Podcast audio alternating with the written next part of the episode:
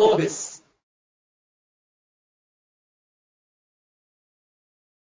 どうぞ。本当に岡山へようこそいらっしゃいました。あの最近ですね岡山結構行けてるんですよ。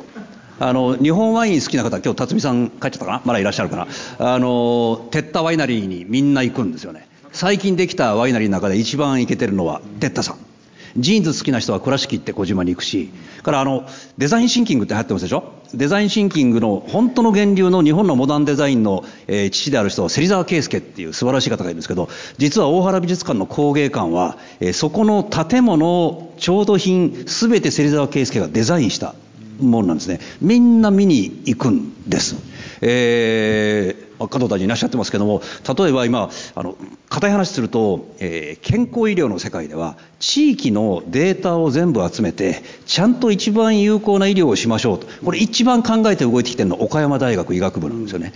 えー私あの兵庫県の一番西の方にあの父が生まれたもんですからその辺の友達に会うとですね神戸大学医科部はどんどん岡山大学医学部に侵食されてて、えー岡大は実はあの中四国だけじゃなくてついに近畿まで侵食し始めてると。でこんなイケてるはずなのに37位なわけですよ。正確には39位なんあです39位悔しい。なるほど。189万人いてで人口も結構いいのにもっと上やると。大学がこれだけあって若い人少なくとも20代までは結構来るのにこうなっちゃってるで岡山を上げたり下げたりするのが目的ではなくて G1 は日本を良くすることが目的ですと。で東京にいたり霞が関の会議に出させていただくとついつい間違えちゃうのは国が何かものを決めたり東京発でやると日本を一律によくできると考えがちなんですからそんなはずはないと。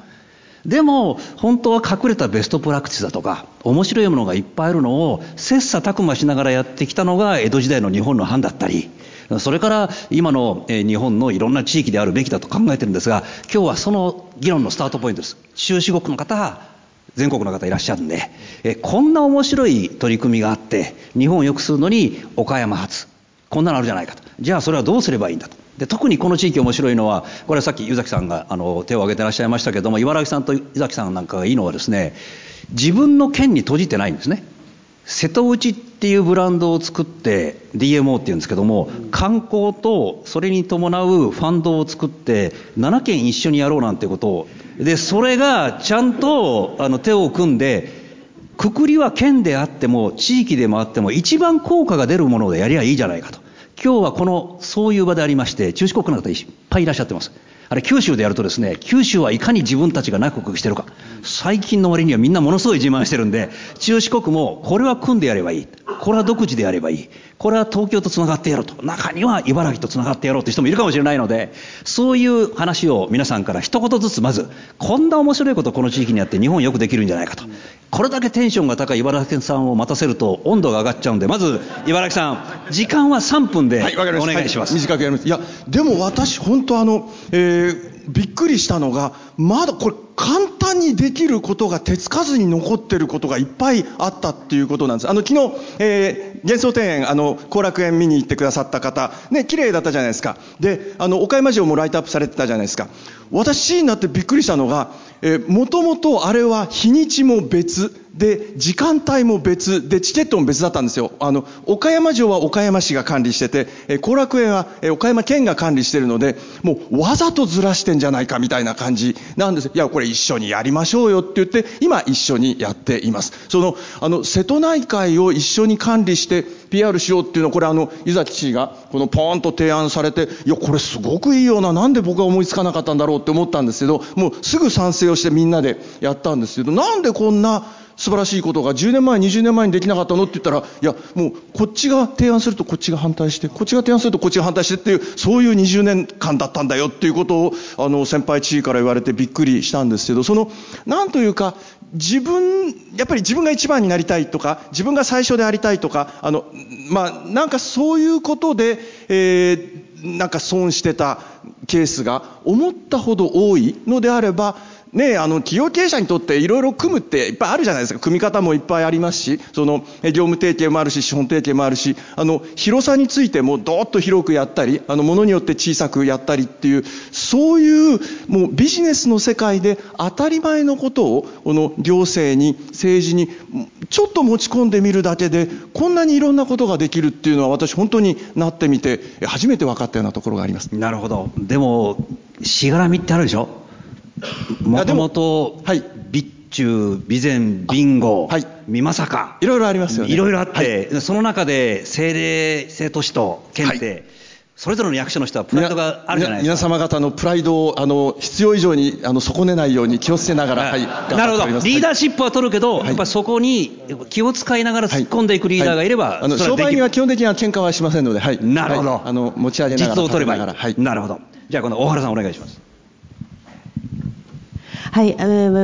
まあ、あんまり私はそんなハードなことはやってるわけではなくて美術館の運営は、のんびり、え、ゆっくりやっております。でアートっていうのはやっぱり何でもつないでいかれるんですね。なのでそうは言いながらも岡山の人たちが仲良くやってるのはきっと大原美術館とか、まあ、他の美術館があってそこで仲の悪い知事とか首長同士が時々密談をしていわゆる昔の茶室のようなそういった仕組みが、えー、と美術館にもあってそういったところで、えー、アートを見ながら普段の、えー、いさかいを少し忘れるそういった時間を持てるそれが岡山の強さになってるなので美術館というのはマルチな場所になっております、まあ、あのそれだけではなくて例えば今大原美術館はファジアーノ岡山と連携協定を結んでおります。アートとスポーツっていろんなところで共通点があってアスリートとあ、えー、アーティストもそしてそれを見る人たちにとってもこれが結ぶことで新しい価値観が生まれてきます。そういうふうな掛け算をした時にマイナスにならないアートがこの街にあるということがまず一番の強みでこれからのワクワクになるのではないかと思っております。なるほど。でかつ時をつないでいくってのありますよね、はい、地域つなぐだけじゃなくて大原も昔のものをつないでますし、まあ、ある意味二方さんのところがもっと新しいものをやったと思ったら石川さんとかやっぱりコンセプチュアルアートの一番新しいものをやってでしかもそれを、えー、一個ずつ作って街に残していく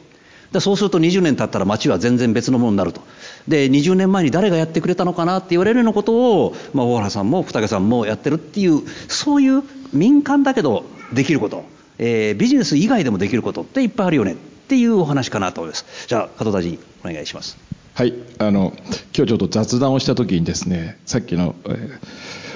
ここが第3回目2回目ありましたけどなんで中四国で1番目でやれてないんだって話をしたわけです。あの我々まあ、皆さんこう岡山以外の人から見るとそれは広島知事がおいでですけど人口も多い。でも岡山ずっと中四国で一番だと思っているのはですね実はあの新幹線ってあって、まあ、今のぞみがありますよね。今岡山市は政令市になつい最近になったんですけどそれまでのぞみが止まるのは全部政令市だった。岡山だけは政令市じゃなくても止まってた。なぜか。一つの理由は日本海側行くにも四国行くにも岡山で乗り換えるまさに結節点なんですね。だから結節点ということを我々は活用していく。要するに地域だけの資源じゃなくてそこに人が集まってくる。そのためにも何しろ岡山楽しいとこだよね。面白いとこだよねっていうのは大事でそこに人が集まるから何かが展開していくんだと思うんですね。でそういう意味で今一つまあ、いろんなことやってるんですけど山田報告っているんですね、はい、で岡山のあのやあの高橋ビッチ松山藩におられたその人の大河ドラマをやろうってことで今みんな盛り上がってやってるいるんですね。でこの活動もちろん岡山出身者山田報告知っておられます？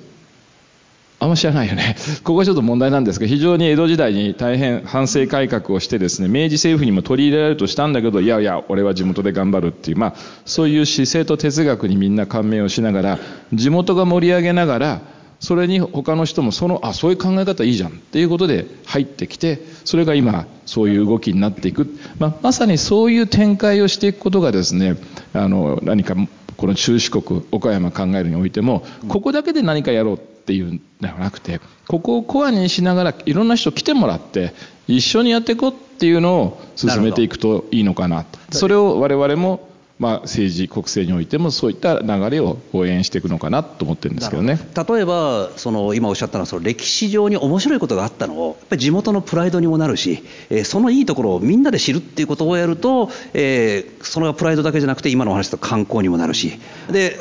もう一つはやっぱりあの先生地元でいらっしゃいますけどももともと福山と、えー、岡山の西の端っていうのは同じような文化経済圏だったから今でも平気でつながりがあるわけですよね。そうですね、えー、特に私はどっちかと岡山西が選挙区なんでもうビンゴと、まあ、ビンゴビンゴ地区と私の方が備中なんですけど一体でですねことが動いているということはありますよね。まああのえー、常市の神原さんもいらっしゃってますけどもいろんな形でこのそれぞれが自然に何かやるのにいい単位でくくっていくとただ国の政策ってどうしても県に落とそうとか、うん、その後、えー、地方体の中でも、えー、基礎自治体に落とそうとかその単位ごとになりがちですよね、うん、これどうやって変えていけばいいんですかね？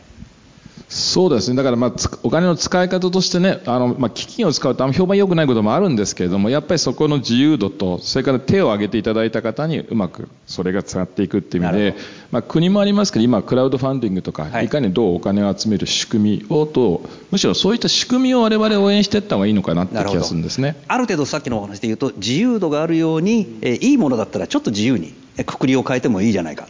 あのこれ岡山の、えー、どちらかというと北東の方に西粟倉っていう村があって、今あの中山間部の地域おこしやる人みんな西粟倉見に行くんですよね。でもこれはあの、えー、総務省の地域おこし協力隊本当はあの数年、えー、特殊な能力ある人が来てもらうっていうことなんですけどそれを黙ってアーティスト誘致に使ったんですよね。でアーティストの人って田舎行って広いところで自分があのアトリエにできるとみんな来てところがね定住しちゃって子供増えてるですよね、だいろんなところで若干の自由度を与えて運用できる言えばそういうところがあれば本当やりようがあるのかなと思いますね。じゃあ山下先生、はい、お願いします、えー、ありがとうございます。あの三谷さん大臣おっしゃったようにですねあのくくり方を変えるっていうのはとても大事なことでで私今回の G1 すごいなと思うのはいつもですねやっぱり岡山とか広島だと中国地方でくくるわけですよね。だから中国で一番はどっちだっていうことで仲が悪いでも今は仲いいですけど。でも中四国という枠でやっぱり我々僕は見るべきだと思ってるんです。私もともと生まれがあの香川ということもありまして。で中四国というのはどれだけの規模を持ってるかというと人口中四国を合わせると1100万人です。ほぼベルギーと同じです。面積は5万平方キロメートル。まあ、大体ベルギーと同じですね。で、GDP はどれぐらいかというと、大体その中四国で44兆円、ざっくり4000億ドルなんですね。これはナイジェリアと同じなんです。あるいはアイルランドよりも多い、デンマークよりも多い、あるいはマレーシア、ベトナムよりも多いんです。皆さんは国の規模にいる、そういう方々なんです。いや、日本ではそうでもないだろうというふうに皆さん思うかもしれませんけど、皆さん小学校時代四大工業地帯って習いましたよね。え京浜、阪神、中京、北九州。これ、今、子供の教科書を見ると間違いなんです。今、工業別生産額という、その工業地帯の規模を測る指数で見ると、1位は中京、これ2013年の数値だからちょっと古いですけど、1位は中京53兆円、2位は阪神30兆、そして3位はなんと瀬戸内工業地域29兆、そして北関東28兆、その下に京浜26兆です。つまり我々は日本を代表する工業地帯にもいるし、ベルギー並みの国土と人口を持っているところもいるし、ナイジェリア、あるいはアラブ首長国連邦と同じぐらいの GDP を持っている国の住民だし、今日お集まりの皆さんは、そのすごい規模のリーダーなんです。だから、そういった中で一括りで見て、この中四国という単位をどういうふうに発展させていくか。さっき言った西粟倉もそうかもしれません。あるいは広島で何をやる。もう日本のモン・サン・ミッシェルの厳島がある。あるいは、この天守閣と日本の三大名園が見える日本唯一のところ、後楽園もある。そういったところ観光をどうするか。ニューヨーク・タイムズで日本、まず世界で訪れるところで日本な、たった一つ選ばれたのは、瀬戸内です。で、あとは神話の国の出雲もあるし、でっかい太平洋の土佐もある。これらをどうやってリンクしてやっていくかっていったことを考えるのが、この地域会合だと思ってますので、今日は皆さんの意見を聞くのを大変楽しみにしています。なるほど。今もともと無意味な区分けやめようっていう話とそれから実はくくってみると中規模ぐらいの国のレベルの経済力人口もあるねと。でいろんな人がスウェーデンすごいねとかエストニア行って消えてるじゃないとか言ってそういう国みんな見に行くんですけどよく考えると日本だと地域の単位ぐらいででそれがたまたま国っていう単位が一つだったんでいろんなことをまとめて変えやすかった国が割と早く変えてるわけですよね。ただやっぱり日本は逆に言うと1億2000万の呪縛みたいなのがあって、えー、きちんと工業時代に日本を植民地にされないために必死になってやるためにやっぱりきちんと全部揃えるっていう文化を作っちゃったところがあるんで今みたいな自由な独特のあの地域の強みみたいなのをどうやって生かして地域の中でものを決めるのを国がサポートするみたいなちょっとその組み合わせができないと結構きついかもしれないですね。そうですね。もう2つですね。それはやはりインフラ。だから例えば四国なんかはその四国新幹線非常に望んでいますもう一つは人のネットワークですよ今日ここにおられる皆さんがそのものすごく大きなインフラだと思います。だからそういう人のつながりでネットワークをやって中四国という単位でどうやってやっていくかということをやることが非常に僕は大事だと思ってます。なるほど。やっぱりそういう意味じゃもう一回どういうくくりでどんな強みがあって何生かしてやろうかっていうことをやっぱり地域見ていくっていうのが大事で、まあ、あの地域の戦略を作ろうとかいう話があってリーサス使おうとかあるんですけれどもなんか気をつけないと、えー、どっかのなんとか総研が作った紙をみんな地高体が同じものを作ってきて全て観光と第一次産業と農業で頑張りますみたいになっちゃう。えここの辺岩木さんご覧になってね例えばここは実はその日本の国ができてくる時には大和王権とえー、力がほとんど変わらないぐらいの出雲がありから実はその、えー、ビンゴっていうのはそのたたらも含めて、えー、この辺にいた人たちってのは独自の力を持ってたわけじゃないですか。それがなんかこうその独自感っていうのを意外と中の人は感じてなかったり計画作る時に一律にしたんですけど実際どうですか？何を切り口にして、えー、いやもうちょっとやっぱりまずは茨城さんに戻していきます。はい、そうですね。あのとにかくこの、えー、私自身こう何でも国にお願いをするっていうやり方も絶対回らない、まあ、国がこれだけの借金をあの抱えて、えー、いる状態で。であのさっきも山下先生ももうあと一歩で独立宣言するぐらいの勢いでありましたけどもあの、まあまあ、私自身はあの独立までは目指してないんですけれどでもあの自立は目指しているんです。もうあの自分たちで、えー、できるところはもう自分たちでやっていくしあの組んだ方がいいことは組んでいく。この組む、えー、広さもその何をやろうとしてるかによって全然違ってくるかもしれません。あの、県が広い場合だって、あの、たくさんあります。で、あの、例えばで言えば、あの、ゴミをどう処理するかってえらい小さい話ですけど、でも、ゴミをどうするかっていうことで言えば、狭く、まあ、要するにちっちゃい焼却場をいっぱい作った方がトラックが走り回らずに済む、すごい利点があります。ただ、今度ちっちゃい焼却場だと、ダイオキシンが出るよねって言ったら、もう少し大きくしなきゃいけない。でも、もうそうするとちょっとトラックをあの長く走らなきゃいけないよね。まあ、いろいろあります。この、これが病院のあの二次救急を考えるのか、それともそのの観光で、えヨーロッパにセールスに行くのか、それともあの韓国とか、あの台湾あたりにセールスに行くのかっていうので、やはり適切なくくりが違ってくる。その、それを自分たちは県だからっていうことから考えるんじゃなくて何をしたいからどのくくりが適切でどういう人たちと組むべきなのか誰にお願いするべきなのかってあのこの発想についてはあの、まあ、のオブジェクト思考というか、えー、自己中心じゃなくやるって大事かなと思っています。なるほどあの今みたいな話でくくりを適切にやろうっていうのはいろんな方がおっしゃり始めたと。で制度をさっきあの、えー、加藤大臣おっしゃったようにできるだけ柔軟に運用したり特区を使ったりしてくくりの違うものも、まあ、認める方向に行くとまあそうは言っても明治以来作ってきた国の形はなかなか強固なものがあるんで今おっしゃった予算にしても、えー、そう簡単に全部地域で決めるわけではないし、えー、そう簡単に使ってもらったら困る使い方する人もいないわけでもうないわけですよね。ただ文化面では大原さんどうなんですか？そういうこのふうに、えー、地域の特殊性。例えばあの、えー、小原さんのもう何代か前の方が最初にやる時には実は美術館を最初に作ったわけではなくて流域のその河川の水害対策を連合を作ってやるとかそういうところから始めるわけですね。どういう単位でものを考えて文化を作っていくのだろうと。あのななんて言うんでしょう。その境目をなくすのが文化であってその境目を意識しないようにい生きていけるのがアートの世界なのではないかとまず思っています。政治と経済だけだとやっぱり境目がどうしても生まれてきやすい。そうですね。でその上でじゃあ地域って何なのっていうことを考えた時にそれはいわゆる生活でありその文化っていう言葉はそのアートという芸術とカルチャーと両方あると思うんですけれど、はい、そのカルチャーという面から見た文化というのはやはり地域性というのは出てくるのではないかと思っています。でその地域をどれどういう視線で見るかということで自分自身の未来への見るその時間軸が伸びたり縮んだりしていくんだというふうには思っています。でそういう中で例えば倉敷昨日もオプショナルツアーで倉敷に来てくださった方たちは江戸時代の街並みの中に、え昭和の建物があったり、え平成の暮らしがあったりもう令和を感じさせるような新しい取り組みを感じていらっしゃると思います。その時間軸を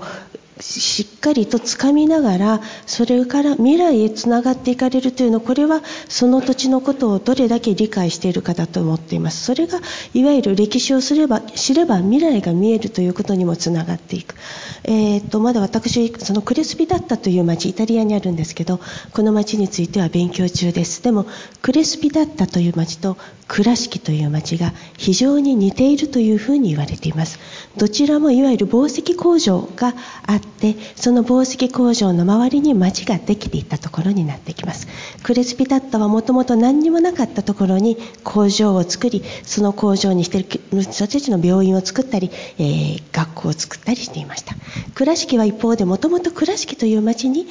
工場を誘致してきてそしてその町の営みの中で病院を作ったり学校を作ったりしています。で時が過ぎて今どうなっているかというとクレスピタッタというところは世界遺産にはなってますけど観光資産でしかどうもなくなっているようででも倉敷というのは今でも生きている町になっています。町の DNA その町が持っている歴史というものがその町の継続性につながっていってその歴史がどこと組んでどうやってきたかという過去にも、えー、かえってそのつながりを考えた時に今の自治体の、えー、境目じゃないつながりとかそういったものもおのずと見えてくる。なんか例えば岡山と、えー、中部地方がつながったりとかそういうのただね、はい、あのその全部それはその通りだと思って私もそう信じてるんですがただ我々ってどこにアイデンティティとか自分の根っこ感を思うかって結構難しいじゃないですか、えー、あの小原さんの場合で言うとその、えー、京都でもお暮らしになったし、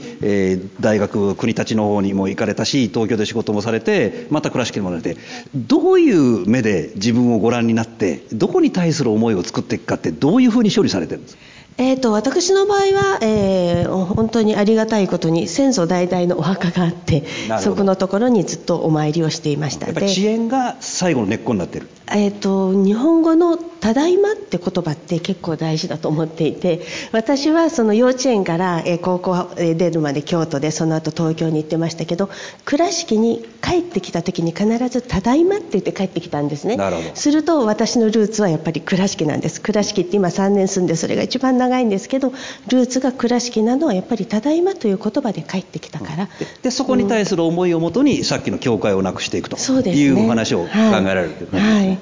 ちょっとせっかくなんで話を少しだけあの岡田さん変えさせていただくとこういう形でいろんな知恵を出していくときにやっぱり課題はおそらく一番大きいのは日本としても人口の問題。それからやっぱりデータデジタル。の段階で新しい生きていき方食べ方稼ぎ方を作ること。で、まあ、3つ目はそれを一方地球環境と合わせてやっていく、まあ、このどれについてでも構わないんですけどもその、えー、現場に即した政治活動と逆に国しかもあの官房もやり今は、えーまあ、一番熱いですよね。データをどう使うかみたいな、まあ、今日はその、えー、厚労政策を語る場ではないんですけれどもご覧になっててこの大きい課題仮に3つあるとすると地域の具体論からするとこんな知恵あるかもしれないよねって。なんかそこら辺であのお考えのところって何かありますですか？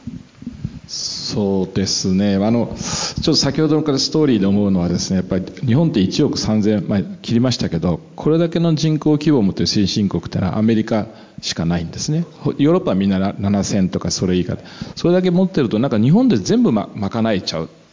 だから非常に日本の海外との輸出貿易依存率もアメリカぐらいに低いんです日本はですね。ただそれがもうそろそろ今言った人口減少していく中でマインドチェンジをしなきゃいけない。なるほど。それからさっきのデータベースもですねやっぱり長い歴史の中でいいの作ってきちゃったんですけど一個一個が独立して作ってるんで今それつなぐのにえらい苦労してるわけですね。あのそれぞれの場所が作っちゃったわけですね。でまたそれを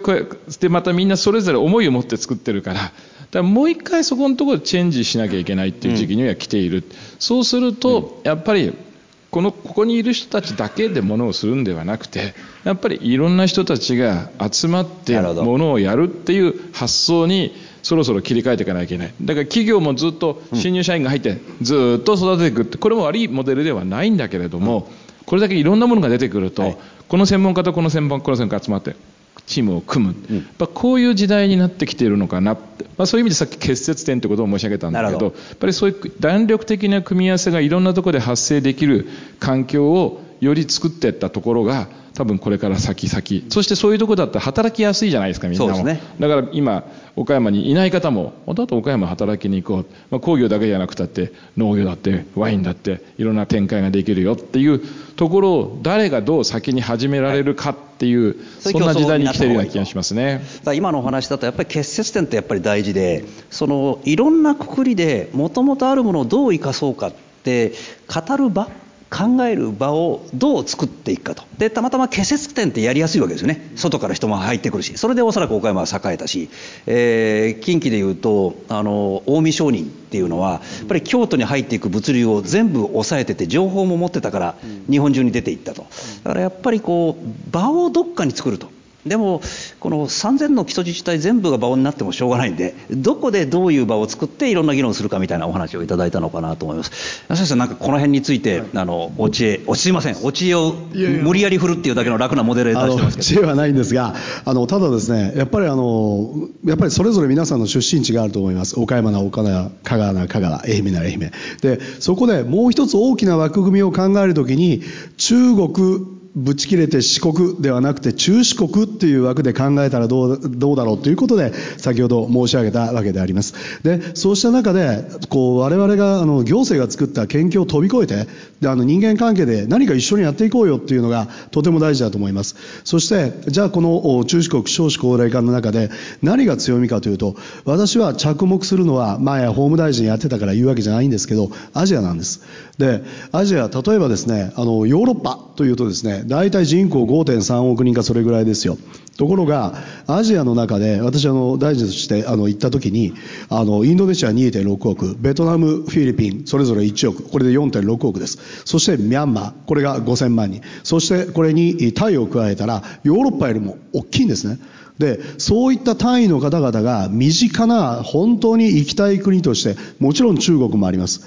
インドもあります。日本って言ってるんですよね。だからこれをいかに取り込むかということであります。でその時にもちろん観光ということもあるけれども例えば大学っていうのも非常に大きなところであります。例えば岡山大学はミャンマーからの留学生お医者さんですね。あのあのそれをそういった方を受け入れている。であるいはベトナムでもいいフィリピンでもいい。でそうした例えばアジアのゲートウェイとして例えば中四国がなる。まあ、そういったことになると非常に大きな可能性を持つんじゃないかと思っています。そういったことも考えるいい場になるんじゃないかと思います。なるほど。今今のお話で言うとあの岡山大学医学部が強い理由はもともと尾形公安が適塾作るその前身は岡山にあって、えー今、まあ、臨床では多分日本で一番強いんじゃないかと思いますけど大阪大学医学部の前身は実はあの岡山から出ていってるっていうのがあってでこれをあの、えーストーリーとして語ると例えばそのミャンマーの人でも、あの今いい症例があるだけではなくてこの中でこういうところがあると。でこのストーリーテリングがないと地域のいいところって意外と腹に落ちないんですね。であのフロアの皆さんとのあの対応をする前にちょっと一言ずつ皆さんにあのお願いしたいことはですねあのこんなに岡山あるいは中四国の面白いこと、まあ、美味しいこと楽しいことよその地域に参考になることこれがあるのにストーリーがまだ足りてないから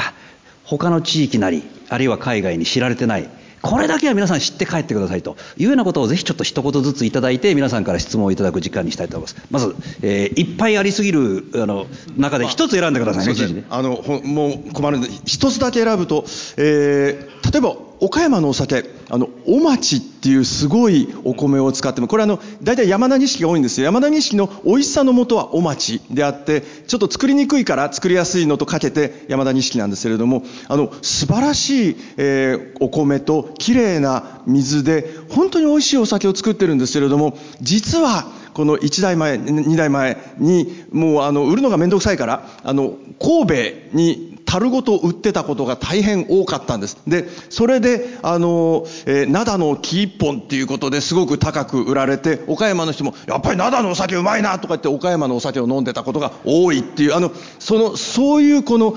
売る努力をしなきゃいけないなと思っています。なるほど。今の話でちょっとお町の話になっちゃうので、その話しなきゃいけないんですけど、あの、西日本の酒って香水を使って、割と酸もあって甘ったるくない強いお酒が多いんですね。で、これはお町と水でできていて、で、今でも手に入りにくいのは島根、鳥取、広島、まあ、岡山も一部ある。で、一番でも岡山は本当は、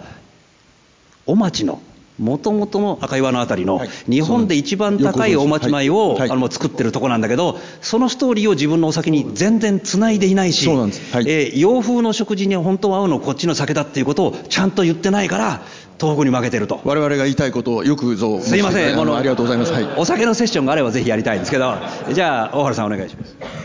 はい、あの手前味噌で大変申し訳ないですけど私の曽祖父大原孫三郎が文化都市構想というのを言いました。え文化とか、え歴史それから学術そういったものが街を作っていく。でその言葉の通り倉敷には日本で最初のえ私立の西洋美術館があります。そして第二次世界大戦中もお客様を迎えていました。第二次世界大戦が終わってさあアメリカだってみんなが思い始めていた時に考古館という機微の歴史を学ぶ博物館を作り民芸館館という人々の暮らしを、え大切にしようという博物館を作っています。そして今も私たちはアートという新しい価値観を皆さんに提示する美術館を作っています。そういうふうな、えストーリーを持って文化芸術があることが地域の、え底力になるということをもっとたくさんの方に知っていただきたい。私はそういうふうに思ってます。マーケティングチャレンジですね、えー、本当吉備の国以来の高庫のものが大原美術館にある人を知ってる方が何人いるだろうかっていう、まあ、そういう話だと思います。じゃあ、加藤先生お願いします。まさに今言っていただき、吉備の国っていう国がね、はい、あって、さっき山本朝廷含めてですね、はい、まあ、そういう歴史からスタートして、まあ、私のあの思いは一つはやっぱり、工業産品もありますけれども岡山って結構ブドウとか桃が有名なんですね。ただ生産量で見ると全国の5番目とか6番目なんですけれども一つ一つぜひあの駅行ってみていただくとですね今シャインマスカットって結構流行ってるんですけどね岡山のシャインマスカット自慢するわけじゃないです。一回り大きいんですね粒が。これ粒を大きくしていく技術っていうのは多分私が勝手に思ってるのは昔アレキサンダー・マスコットあのそのアレキっていうですねこれは贈答品だったんですね。でこれを作ってきた技術等もあってやっぱ房をきれいに粒を大きくするっていう技術がやっぱりずっとそれ他に伝播してって同じピオーネとか作るにおいてもですね一味一味っていうか一つ違うグレードのものを作ってきている。やっぱり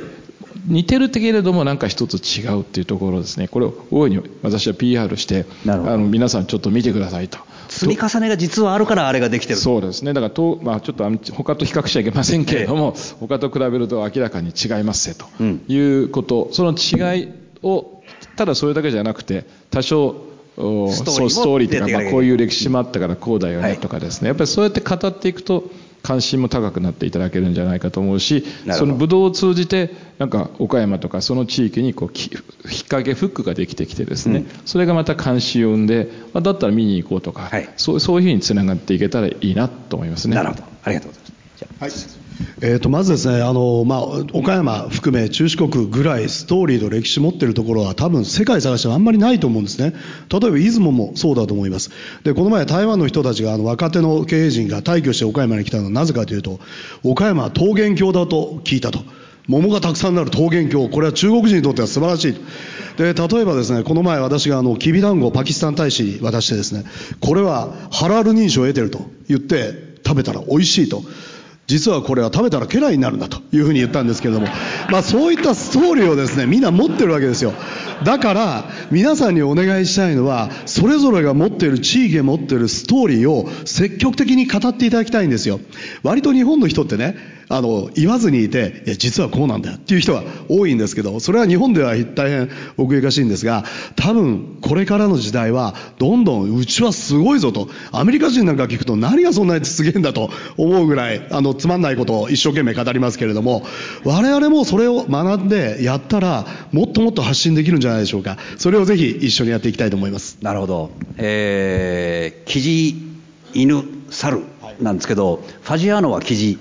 ですよね。でよくあの大原さんと話すんですけど本当は昔はあの、えー、大和朝廷から見ると吉備の国の人は鬼だったわけですよね。鬼の側だったのにでもあのいつの間にか桃太郎の国になってるってね。どっかで転換して勝ち組に変わってるあたりがねなかなかストーリーとしてはすごいんですけど、えー、まあ、今日のお話くくりを変えよう。でも本当はいいものをストーリーをやっていこう。でそれからできればその時に比較感を持ってこれ加藤先生おっしゃいましたけどもや山下先生もおっしゃいましたけども外と比較してみると良さって光るんですけどどうしても中にいると中ばっかり見ちゃうんで良さの比較感の物差しができないんで、まあ、今日これから後のセッションでぜひそういう話をしながら他に何を、えー、貢献していくかっていうことができればなと思います。さあこれからはフロアタイムです、えー、初めての方もいらっしゃってまずは手を挙げてください。で質問は30秒1問のみということでいます。はい為末さん。あった方がいいです。はい、はい、いきますじゃあその後その後ろの。はい。あのなんか同州制みたいなことはゼロベースで考えるとあり得るのかっていうのとあと地方議会っていうのを改革しなきゃ多分今日言ってる話できないんじゃないかと思うんです。この辺りのもう一回なんかゼロベースで一体地域ってどの枠組みにしてその地域をどういうふうに再編成すればいいかっていうのをアイデアをじゃあこれはあの政治家のお三人に、えー、一言ずつ。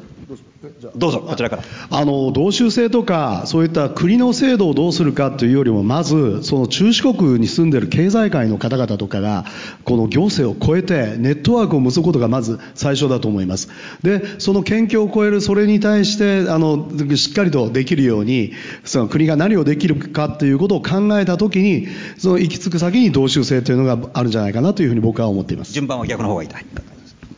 あの同州制の議論の一番ポイントはやっぱりその地域の人が一体感を持てるかということだと思うんですね。やっぱり同じ市同じ町同じ税金出しながらみんな協力し合ってからコミュニティができて出来上がってきてるわけですからやっぱこの一体感が持てるってことが大事で自然なくかなり岡山もあの合併を進めましたまだまだいろんな議論がありますけどもそこから今新たな一体感を生んでいく。そして生む力がまた次を作っていくっていうことが大事なんだろうと思ってるんでちょっと今同州制の話を同州制じゃなくて俺たちじゃあこの地域どうしていくっていう議論の延長線上の中においてねその考えていけばいいし場合によってはもう県は途中いらないかもしれないしもっと国の機能も小さくした方がいいかもしれないしかなりそこは自由に考えていいんじゃないかと私は思います、ね、議論の順番が結構大事だっていうことですね、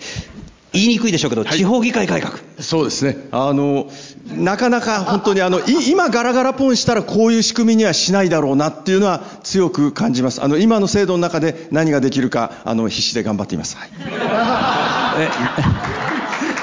小林先生。と、えちょっと2人ずついきますね、小園はい、衆議院の小林です。あの問題提起とそして質問茨城さんにということなんですが、まあ、先ほどの為末さんの話も含めて私は情報格差だと思うんですね。東京と地方で圧倒的に情報量が違うと。で地域のリーダーとまた地域の方で情報量が違うと。先ほどのいいストーリーも共有されてない。これをどう共有するかっていうことが私はコアの問題じゃないかと思うんです。例えば地方議員に東京の国会議員から育成して情報共有するシステムってないんですね。例えば外国人の採用ってほぼ全国の人は技能実習でしか採用できないと思ってますけど日本の四大とか専門学校を卒業してたら99%基本ビザが下りてずっと働けるんですよ。でもそれすら知らないまま人材不足だと言ってる。これをどう解消すべきかっていうのを茨城さんも地域でやってですねどう思ってらっしゃるか。はいじゃあちょっとその前に、えー、じゃあ麻生源さん。あすいません。えっと難しいんだろうなと思うんですけれどもあの茨城知事のようなエネルギーのある知事もおられるんで、あの、一人の方が一つの県だけじゃなくてですね、あっちの知事より俺の方が上手にできると思ったら、戦国大名のように、隣の県の県知事も立候補して、統一していくと。で、宇崎知事か茨城知事が、ま、中四国を統一するようなですね、県知事の枠を超えるのはどうかなと思ってます。どうでしょうか？なるほど。ままずお二人のお子さん政略結婚してから考えた方がいいかもしれない。すいません。じゃあそちらの方。はい。考えておいてくださいね、今の間にね。いやいや、ちょっとあの、聞きづらいところもあるんですけど、まあ、せっかくこうパネリストの方にこう、まあ、いわゆる文化芸術の方と、あ、すみません、リジラマの阿部です。文化芸術の方と、まあ、政治の方がいらっしゃると。で、今年はやっぱちょっとね、一年、あの、文化と、け政治の距離感が非常に狂った一年かなと思っていて、まあ、格論としてあの愛知トリーナーでどうとかっていう話よりは、まあ、これから文化と政治っていうのは、まあ、とはいえ相互依存が一定あると思うんで、これからどういう距離感を取るべきかということをちょっと聞きたいなと思ってます。はい、わかりました。じゃあ、えーっと、最初の2つ、茨城さんからお答えいただいて、文化と政治の話、ちょっとお二人に、ええーで、最後に、そうですはい、あの、もうこれですね、ななんかちょっとあの記者会見か議会みたいな感じになってきました。でもその、あのですね、本当あの、私あの、議会っていうのは、ある種、きょあの、情報共有の場だと思っています。あの、190万県民一人一人とは話せないけど、55人の議員の人とは、あの、話せるからって。で、本当は、そうやってお互いでこうじゃないか、ああじゃないかって議論してくれればいいのに、みんな私に質問をするので、福祉はどうあるべきか、防災どうあるべきかって言って、いや、こっちが聞きたいよっていうことなんです。あの、それぞれで議論をしていただくと、次の予算を作るときに大いに参考になりますっていうのはお話ししてるんですけれども、まだ県議会でお互いの議論になってないのは私正直残念です。で、あと、玄ちゃんから出ました、その、ね、もう、どんどん、あの、マーケット、まあ、要するにいいところがマーケットシェアを広げるようなことをすれば、政治の世界でももっと良くなるんじゃないか。私の発想もそうなんですよ。もしそうだとすると、多分私は今知事じゃないんじゃいないんじゃないかっていうふうに思う。あの、もう本当に湯崎知事も、あの、鳥取県の平井知事も、あの、素晴らしい知事がいっぱいいらっしゃいます。あの、ぜひ情報交換して、いいことも悪いことも伝え合って、えそれぞれの県政に生かしていきたいと、あの、綺麗にまとめてみました。ありがとうございます。戦国大名をああやって爪を隠すってね、怖い話ですね。じゃあ、ちょっと文化と政治について、個別論ではなく、ちょっと二人、じゃあ、まずは山瀬さん。えー、とまずですねあの政治というのが、まあ、文文化と政治って私は本当に密接なんだろうと思います。ただその文化に対して補助金を出すとかそういうことではなくてその文化を花開くために政治が何をできるのかということを考えたときに実はあの私大臣やってる時に裏稼業で議員立法をやっててその時やってたのがあのネットダフェアですねネットダフェアこれがもう例えばコンサートサカナクションのコンサートなんで56倍で売られていると。でこれでライブ文化非常に困ってる。あるいは広島カープは18万円で売られていると、まあ、それを規制する法律議員立法を作りました。でそれをやることによっていろんなその文化を楽しめる人が増えるっていうようなこともやってみる。あるいはそういったところで文化交流をやるというところであります。ただその文化をあの必ず政治が支援するのだというと支援されるものとされないものっていうのはやっぱり不公平感が出てきますから伸びゆく文化をどういうふうに見ていくのかというのが我々あの見守るのが政治の役割だろうというふうに思ってます。あの今回その文化と政治がぶつかったって今山下議員もおっしゃ言われたんだけれども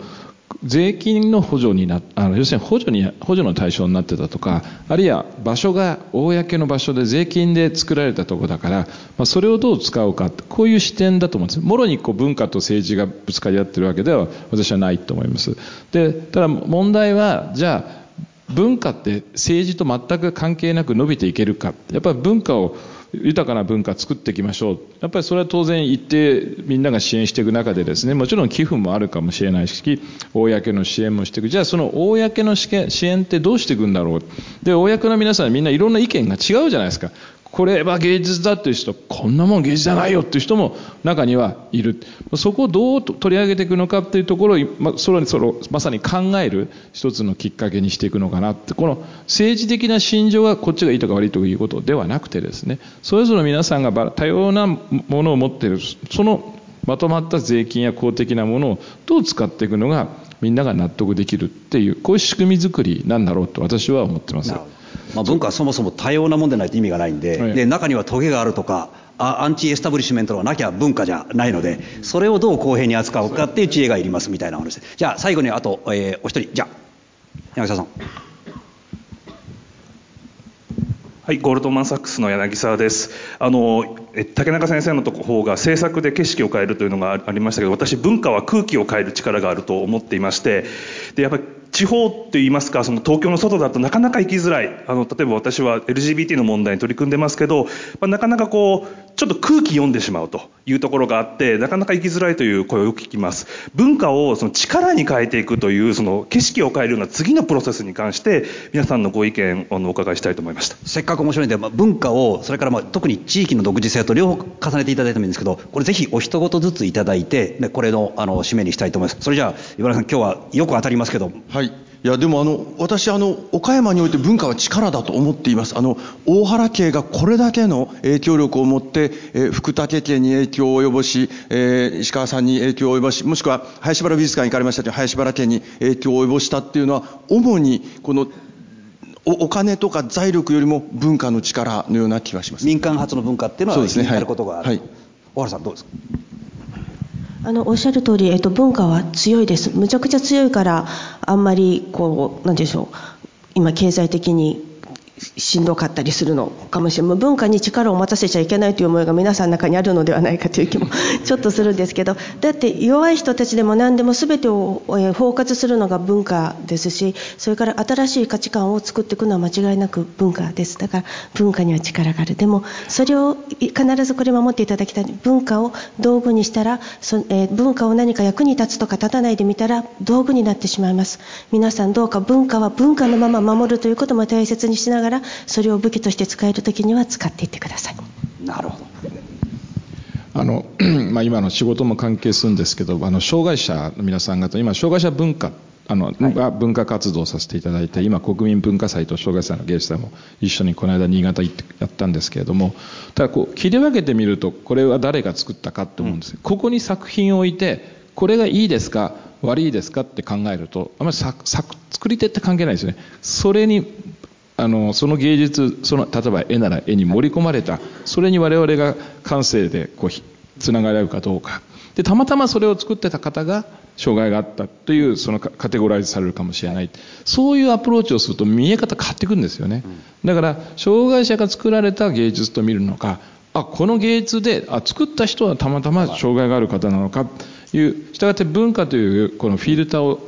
通すことによってものの見方が変わっていくそういう力もこの文化の中にはあるんじゃないかなと思います。逆にあのさっきの大原さんの話もそうですけど政治っていうのも複数の立場に立たないと結局こう足して2で割るじゃなくて次のものって出てこないですよね。おそらくそういうあの作用を持った機能の政治ができてくるといいなと、うん、特に地域においてはと思います、うん、じゃあ山さん、はい、あの本当に文化というのは地域に根付いたものだと思います。例えばあのニューヨークらしい景色なんだっていうと例えばメトロポリタン美術館もあれば例えばあのラブって書いてあるでっかいあれありますよね。現代アートなんですよ。あれが非常にニューヨークらしい。で今回あの石川さんがやってくださってるね岡山文化交流も岡山らしい景色の一つになると思います。そして倉敷に行けばエルグ録がある受胎告知のある大原美術館もある、まあ、そうした地域らしさっていうのが文化の象徴だと思うんですね。でそれを地域のみんなで一緒にやっていく。でそれにそのみんなが納得感があるのであればあのしっかりと行政も応援するというのがある